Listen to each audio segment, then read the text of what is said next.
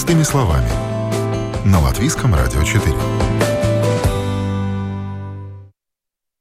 Здравствуйте, с вами Марина Талапина. две тысячи двадцатый год не прошел бесследно, он повлиял на жизнь многих. Люди живут в стрессе. Есть те, кто потерял работу, вынужден был радикально поменять образ жизни.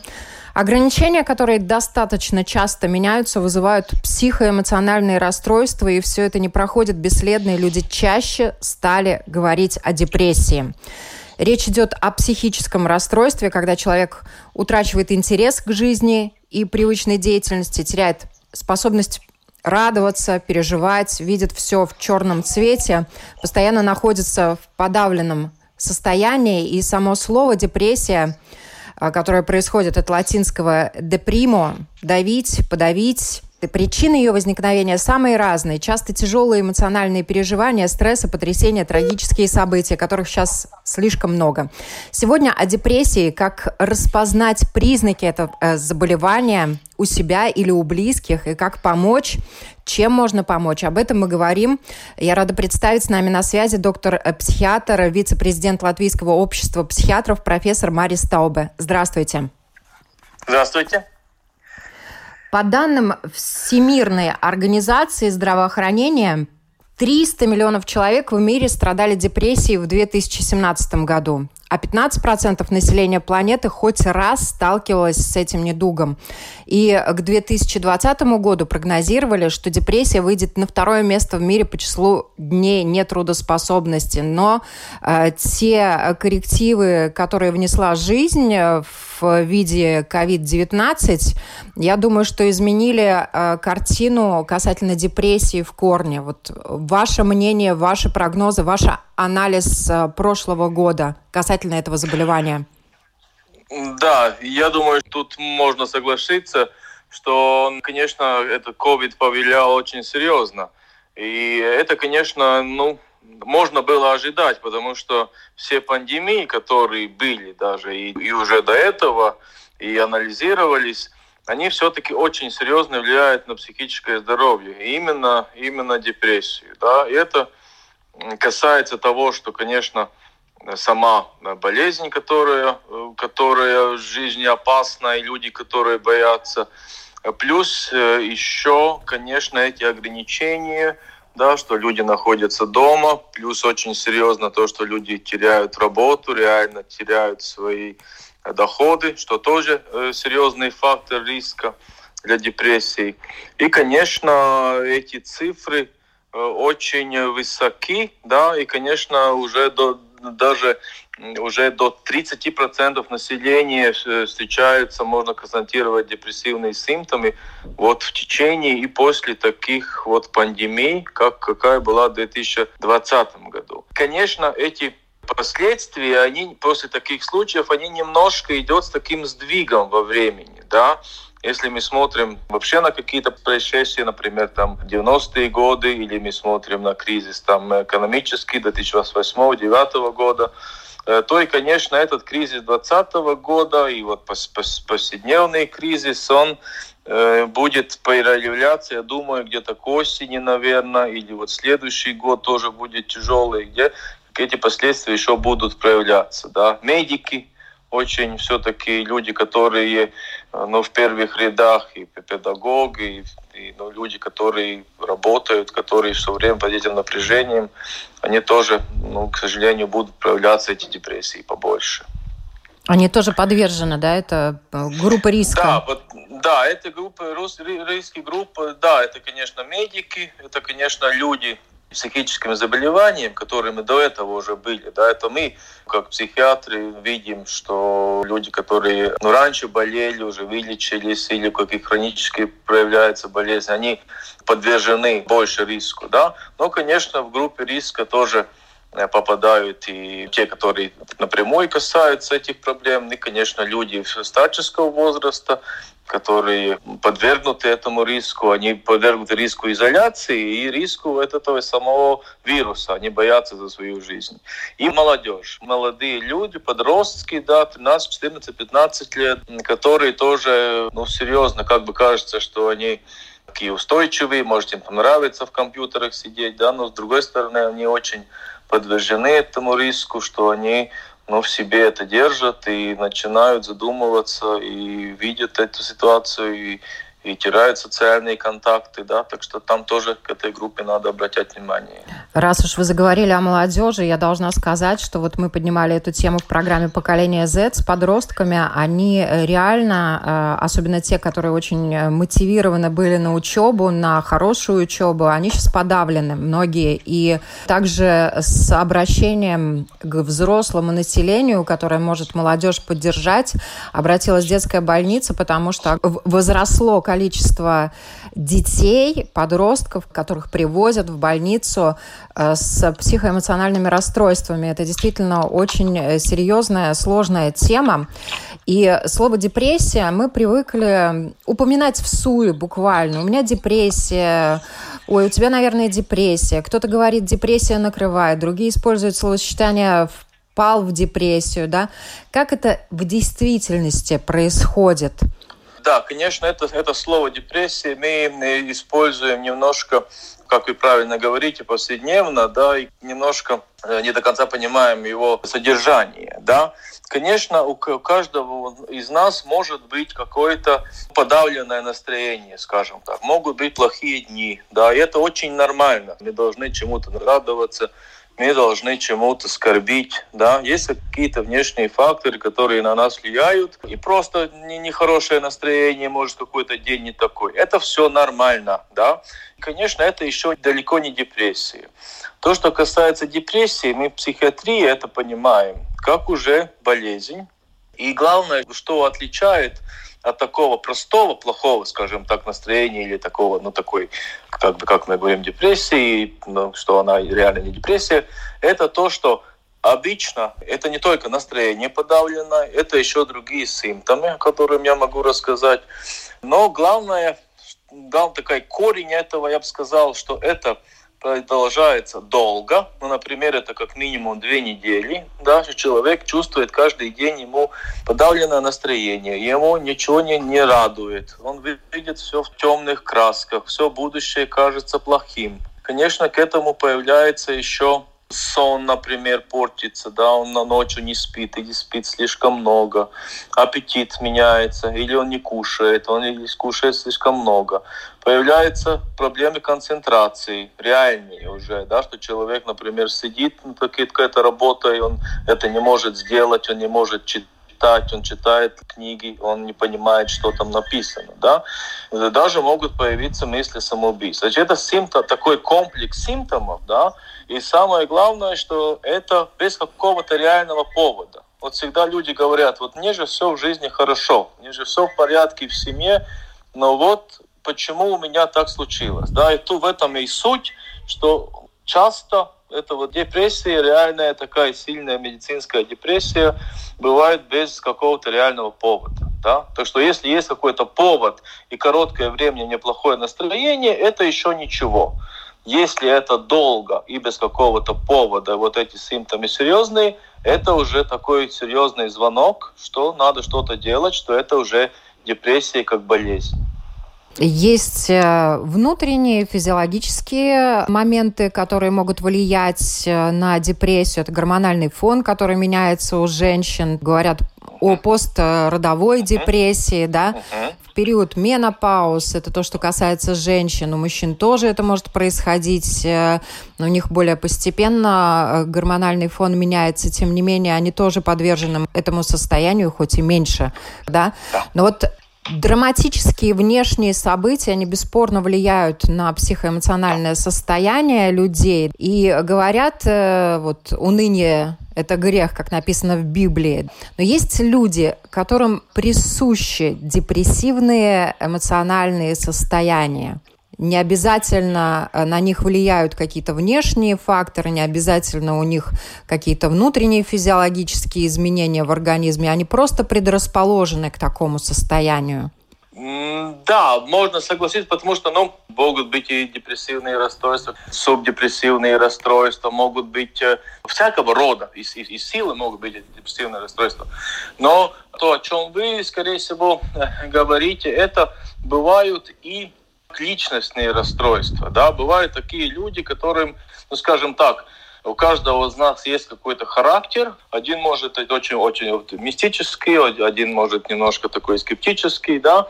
Но иногда в психиатрии есть какие-то ситуации в семье, когда человек рос, какие-то негативно не влияли, что его характер развивается немножко такой патологический, скажем так. И, да, и могут быть люди, которые все время без какого-то реального повода, они не, не достигают такого, такой сильной депрессии, что человек вообще там не может утром встать с кровати. Но они все время такие скептичные по жизни, все видят немножко в таких... В негативном свете. Да. В негативном свете, да, такие люди могут быть. Но, скажем так, это тоже такие, ну, уже психиатрические нюансы, что это не всегда, это может быть такой патологический его характер, который... Конечно, ему трудно жить, скажем так, да, он видит все плохо, он в каких-то вот ситуациях, он может быть с друзьями, ему плохо, трудно, или в работе, или в семье, да, проблемы.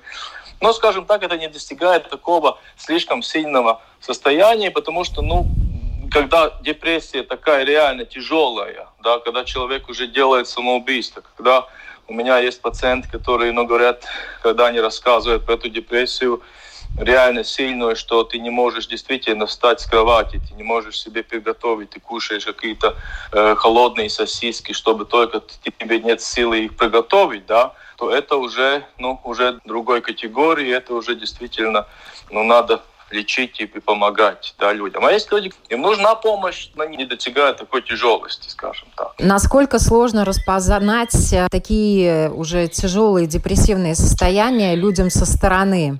Когда человек уходит в себя, лежит, не хочет общаться с друзьями? Это, конечно, трудный вопрос. Конечно, с одной стороны, кажется, что это можно распознать. На что надо обращать внимание? На изменения человека. Да? Вот он, он вроде был там дружный, активный, позитивный, его интересовало что-то. Вот он становится все время, время больше и больше замыкается в себе, его не интересуют какие-то дела, и он не радуется. Конечно, это можно увидеть его лице, можно увидеть его. Можно, конечно, увидеть то, ну, как он спит, например, как он кушает. Это такие, ну, более ясные, что люди, например, родители видят, что их сын там по ночам не спит, они этим начинают тревожиться, да. С одной стороны, легко как бы, с другой стороны, в реальной жизни все-таки мы очень быстро живем, мы каждый с собой заняты, да, мы очень быстрый темп жизни, все работают, все бегут куда-то, и этого не видят. И с другой стороны, очень родственникам тоже трудно принять эту ситуацию, да, что им кажется, что такая психологическая защита, это не может быть. Ну как так может быть, что у моего сына там какая-то депрессия, особенно у мужчин, да, мужчина, он же сильный, он же там все в нем в порядке. И как так может быть, что он там не может что-то сделать, ему нет силы, да, нет силы воли. И, конечно, люди видят, но это из своего сознания немножко выталкивают. И потом они говорят, когда уже случаются трагические ситуации, человек там делает самоубийство, например, что самый худший исход депрессии, да.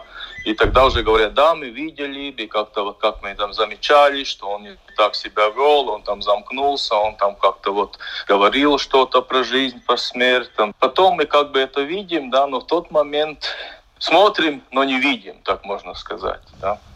Вы упомянули это слово. Я бы хотела услышать ваше мнение и взгляд на определение вот тех самых явлений в нашем обществе и формулировках, прежде чем задать следующий вопрос. Некоторые психиатры рекомендуют не употреблять такие слова, как суицид, самоубийство, хотя говорить, что человек ушел из жизни добровольно, вот, на мой взгляд, достаточно обтекаемый. И человек покончил жизнь самоубийством, это тяжело слышать, но это драматично, и это сразу говорит о трагедии. Да? Как обозначать такие явления, которые, с одной стороны, табуированы в обществе, да, с другой стороны, могут навести на мысль об этом других людей, к сожалению? Да, тут целая тема для разговора. Скажем так, по сути, надо вещи называть своими именами, и о этом надо говорить. Да? Не надо говорить о том, нет у тебя мысли про самоубийство, да, не думал ты про это. Да? Об этом надо говорить реально. Это не должно быть вопросом табу, потому что, ну, человек сам он себя чувствует, да, но он этого не, не, не выговаривает, и, и, конечно, мы должны вот этот вопрос ему задавать, это родственники должны задавать, врачи задавать, реально спрашивать, без каких-то намеков, реально говорить об этом, и тогда мы можем человеку помочь и спасти, да. Второй вопрос. Как об этом говорить, скажем так, публично? Конечно, тоже здесь надо говорить об этом, да, но есть свои какие-то рекомендации, как это немножко, ну, скажем так, какую суть это делать. Не надо эти ситуации, наверное, слишком героические показывать или слишком э, так сурово, да, надо об этом говорить реально, да, есть ситуации, есть самоубийство, есть вот депрессии, и, конечно, в этих сюжетах этой информации всегда должно быть какой-то информации, где человек может искать помощь, или это кризис-центр Скалбе, или это психиатрические центры, да. Потому что человек, которому эта мысль может подходит, он видит, у него депрессия, он видит, что эта жизнь тяжелая, он не видит выхода, да, и он видит этот сюжет, и он себя идентифицирует, он понимает, да, вот я вижу, есть такие люди, делают, это трагедия, и есть возможность помощи, да, есть возможность позвонить, есть интернет-страницы, есть возможность мне помочь. Вот этот такой тонкий нюанс, да, чтобы мы, давая эту информацию, говоря прямо, да, вот суициды, так много это делается, это трагедия, это, это надо нам помочь людям. И чтобы вы меня оставили человека как бы в таком, да, он понимает, что это его ситуация, но нет выхода. То тут не надо каких-то ну, намеков или табу делать, но надо дать человеку возможность получить помощь и, и называть ситуации своими словами и не делать из этого тоже какую-то, ну, слишком трагедию, какой-то такой шоу, скажем так. Ну, были у нас плохие случаи, например, когда человек из Двантового моста падал, да, это несколько лет назад было.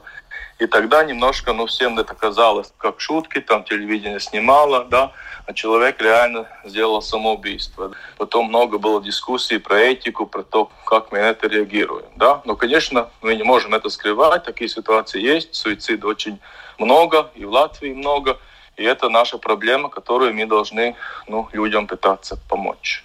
По данным Евростат, рейтинг стран ЕС в две тысячи девятнадцатом году по числу людей, которые покончили с собой, Литва и Латвия заняли первые места, и в Латвии особую тревогу вызывает и количество вызовов медиков к подросткам, как мы уже с вами говорили, да, которые пытались покончить с собой. Врачи службы неотложной медицинской помощи за восемь месяцев две тысячи двадцатого года сто сорок раз выезжали к детям и подросткам, которые пытались покончить жизнь самоубийством, и самому младшему из них было одиннадцать лет, а вот подростка, которому двенадцать лет, было, к сожалению, не удалось спасти.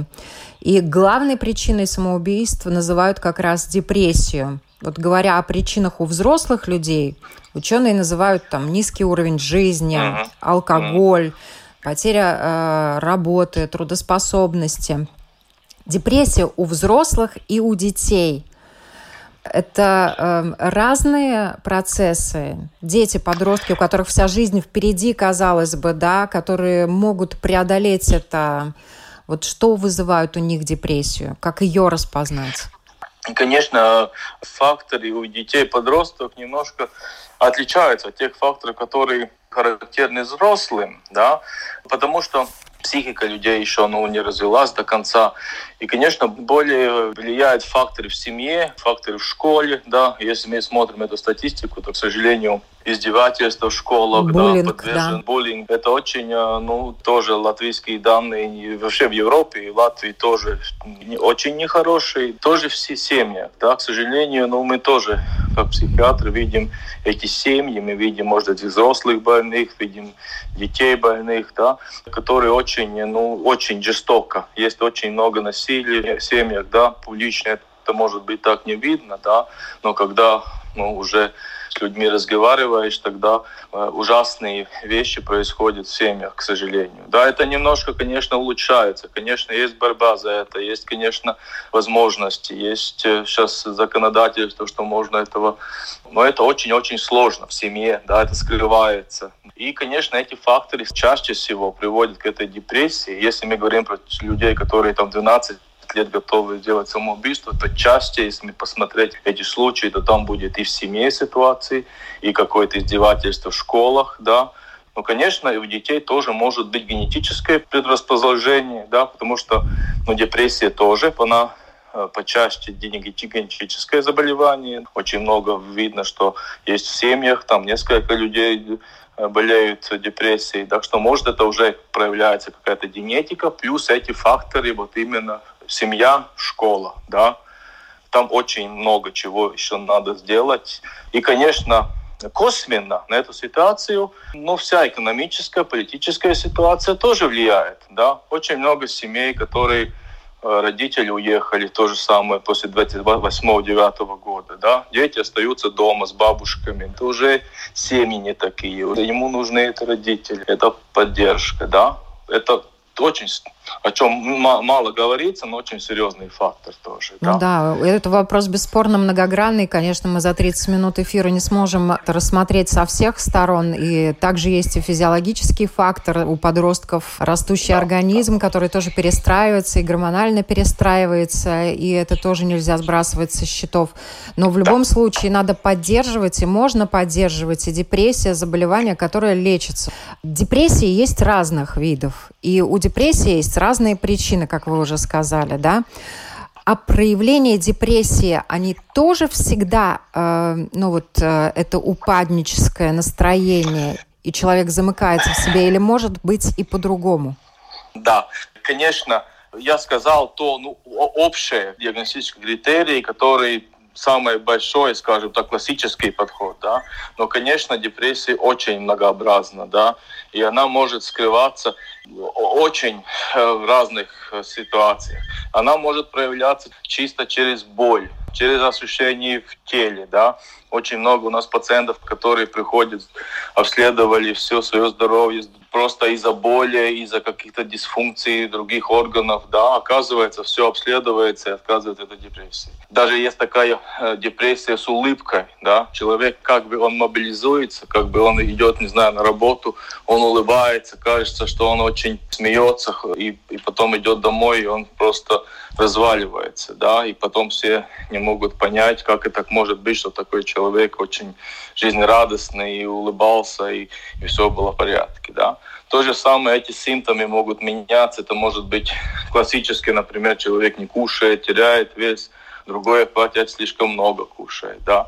Так что, конечно, очень много могут быть всяких нюансов, эта депрессия разная бывает, да. Но классически, конечно, эти основные симптомы, и если мы вот разбираемся с человеком, говорим, мы можем найти вот это настроение, это его э, безнадежность, это его трудности концентрации, да, вот эти симптомы мы можем распознать, но, конечно, оно может скрываться под другими. Когда надо обращаться к врачу? Красные флажки, которые должны просигнализировать и самому человеку, что ты не справляешься. Вперед, вставай, иди к врачу или хотя бы набери номер телефона. Сейчас, слава богу, действительно и Скалбес, и многие другие центры предоставляют помощь и могут дать консультацию, первую консультацию по телефону и подсказать, да. что надо идти. Да. Изменения поведения человека, да, вот то, что близкие видят, да. Он был нормальным, радостным, что-то интересовал, вдруг он ничего не хочет. Вот серьезные изменения в его изменений, конечно, в плохую сторону, без какого-то такого, ну, повседневного повода, скажем так. Это не так, что я вот поссорился с кем-то там сегодня в трамвае, да, и мне сегодня нехорошее настроение. И долго, скажем так, изменения без такого реального повода и долго. Две недели, три недели. Вот это уже красные флаги, это уже надо, по крайней мере, звонить. Есть в интернете, можно заполнить тесты. Маленькие пять минут, тест депрессии, тест тревоги. Можно заполнить, уже увидеть. Да, люди уже приходят к врачу, они просто искали, не понимали, что с ним происходит. Заполнили, увидели, что уже сигнал, что это уже депрессия. Да? Так что, ну, такие три момента, которые, я думаю, мы все друг на друга смотрим. И если это есть, то что-то не в порядке. И потом уже специалист разбирается, в какую сторону, насколько это серьезно, какую помощь надо, психотерапию, или медикаменты, или все вместе, или, или что надо. Или социальная ситуация как-то влияет на это, да? Существуют эффективные и психологические, и медикаментозные методы лечения депрессии. Как долго это заболевание лечится? ну, классически это такое среднестатистическое, да, это средняя температура по больнице, скажем так, да, но такие, как, как алгоритм. Если депрессия легкая, да, она может быть легкой, средней тяжести и тяжелой. Тяжелая уже там с мыслями о самоубийстве, например. Если она легкая, то, по крайней мере, можно лечиться, пациент может выбирать, со специалистом обговаривали, или психотерапию, или медикаментозная терапия. Ну, терапия может быть, где-то надо считать, наверное, до полгода. Если, например, выбираются медикаменты, то все-таки на полгода лечения или курс психотерапии, когнитивно-бихевиоральной терапии, поведенческой, да, чаще всего. Если она средней тяжести, да, она уже потяжелее, чем это легкая, то, конечно, лечение примерно так же будет, ну, этот первый эпизод в жизни будет шесть месяцев.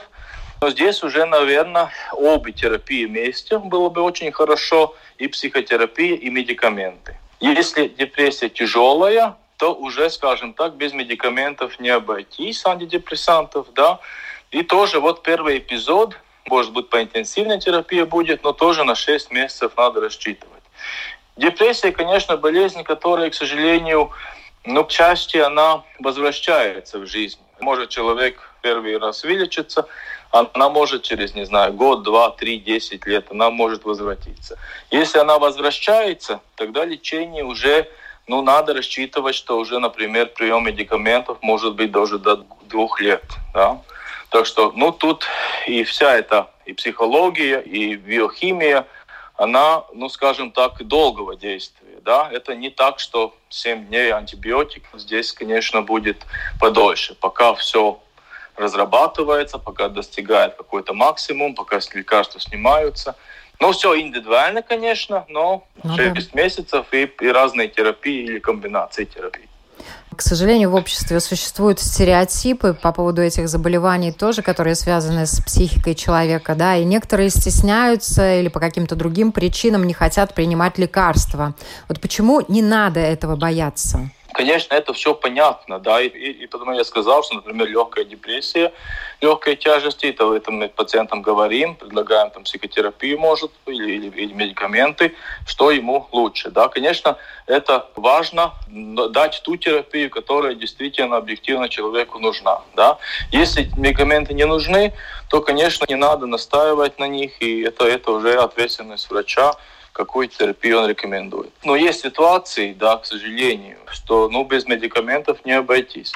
Конечно, в наши дни, ну, уже с девяностых лет медикаменты развивались очень бурно, и сейчас новые медикаменты уже совсем, ну, с малыми побочными или без этих побочных. Медикаментов много, есть выбор, да, который можно на каждого пациента, это уже работа психиатра, например, уже тонко найти именно тот медикамент, которым человек себя нормально чувствует, и ему эти медикаменты не мешают. Да? И, конечно, это можно сделать. Да? Это у меня, у меня очень много пациентов, я их именно работаю с депрессиями. Можно найти, человек приходит, и он говорит, я вообще понял, что годами ходил в этой депрессии. Да?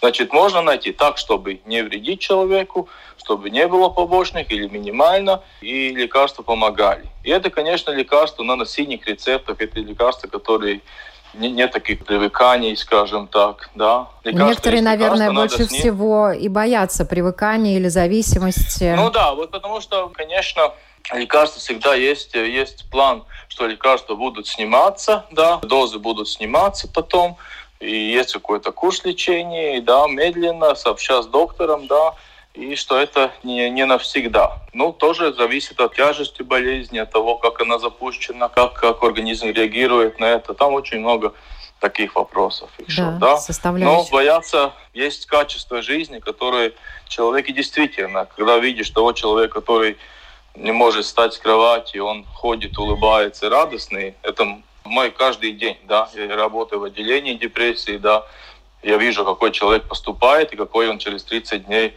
выписывается из больницы. И он радостный, он возвращается на работу, да, и это о чем нам говорит. Я иногда говорю, что, например, есть лекарство, есть сахарный диабет, да, люди должны принимать инсулин. Мы об этом не, не дискутируем. И что можем делать? Надо. Человеку не хватает. Да? Он не может просто так силой воли производить свой инсулин. То же самое с антидепрессантами. Если человеку не хватает этого серотонина, то мы должны организму помочь. Помочь вырабатывать его серотонин. Что мы можем сделать в этой ситуации? Как вы уже сказали, есть разные степени тяжести депрессии, что наверняка говорит о том, что на разном этапе депрессии люди обращаются к врачам. Скорее всего, они обращаются уже, ну, у нас в Латвии с запущенными ситуациями, да? По вашим наблюдениям. Ну, да, но это есть проблема, особенно мужчины, да? То же самое мы видим, например, показатели самоубийства. У нас восемьдесят шесть процентов всех самоубийств делают мужчины. Мужчины пятьдесят лет, сорок лет. Значит, люди не обращаются. Это депрессия реально. Да? Люди не обращаются. Они говорят, да, я же не могу быть каким-то больным. Я же мужчина, я же сильный, я же должен. Да? Как же так? Да, соберись. Да? Все эти слова, конечно, это стигма, эти предрассудки очень сильны. Еще до сих пор, да. Конечно, и психотерапия тоже, но в советские времена тоже психотерапия считалась такая немножко в старых книгах, над ней так немножко издевались, да, что это какая-то такая слабость, да. Мы видим, что это очень, ну, короткое время прошло, чтобы люди могли, чтобы мужчина мог и плакать, ему можно быть скучно, и может принять помощь, да. Но радует то, что новое поколение людей, вот молодые люди, да, даже, например, студенты, они уже не стесняются об этом говорить. Если у кого-то была какая-то проблема, например, там, и депрессия, например, или его семье, или его самого, они не стесняются этого, они готовы об этом говорить. Да.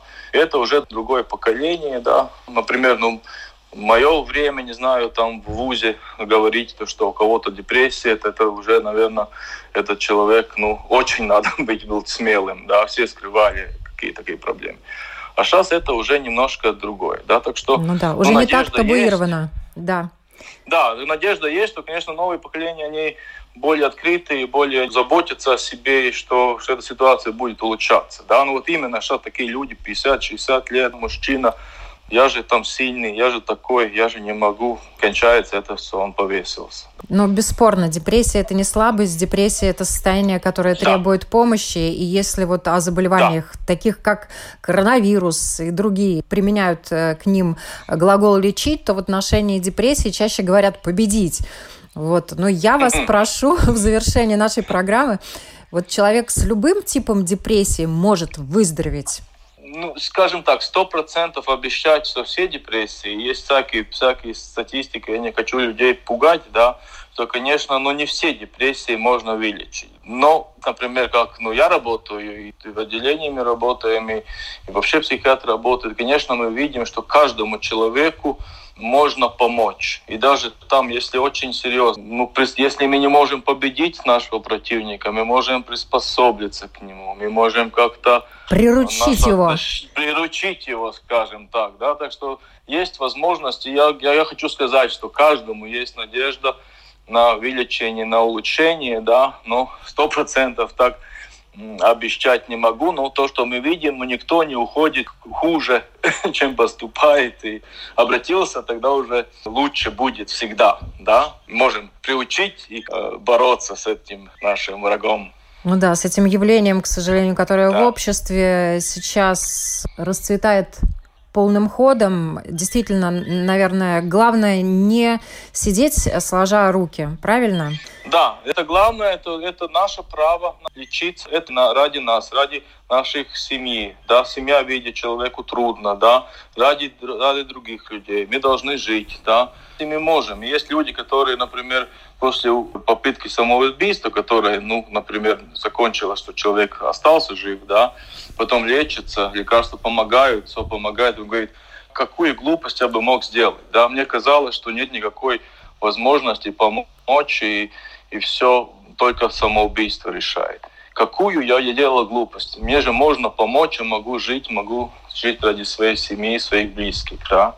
Так что это, ну, наше право не только для нас, но и для наших семей, наших друзей, нашего общества. Есть возможность, и мы должны эту возможность использовать, да, не только для себя. Спасибо большое за этот разговор. Я напоминаю, на вопросы Латвийского радио четыре отвечал доктор-психиатр, вице-президент Латвийского общества психиатров, профессор Марис Таубе. И если вы подключились позже и не успели послушать нашу беседу с самого начала, подкасты программы «Простыми словами», как и всех других программ Латвийского радио четыре, можно найти практически на всех платформах, включая Spotify, Google, Apple подкасты. Также нас можно найти на нашем сайте эл эр четыре точка эл ви. Так что, пожалуйста, ищите и программы, и помощь. Помощь есть, и в Латвии в том числе. Всем хорошего дня, берегите себя и своих близких. О новом, непонятном, важном. Простыми словами. На Латвийском радио четыре.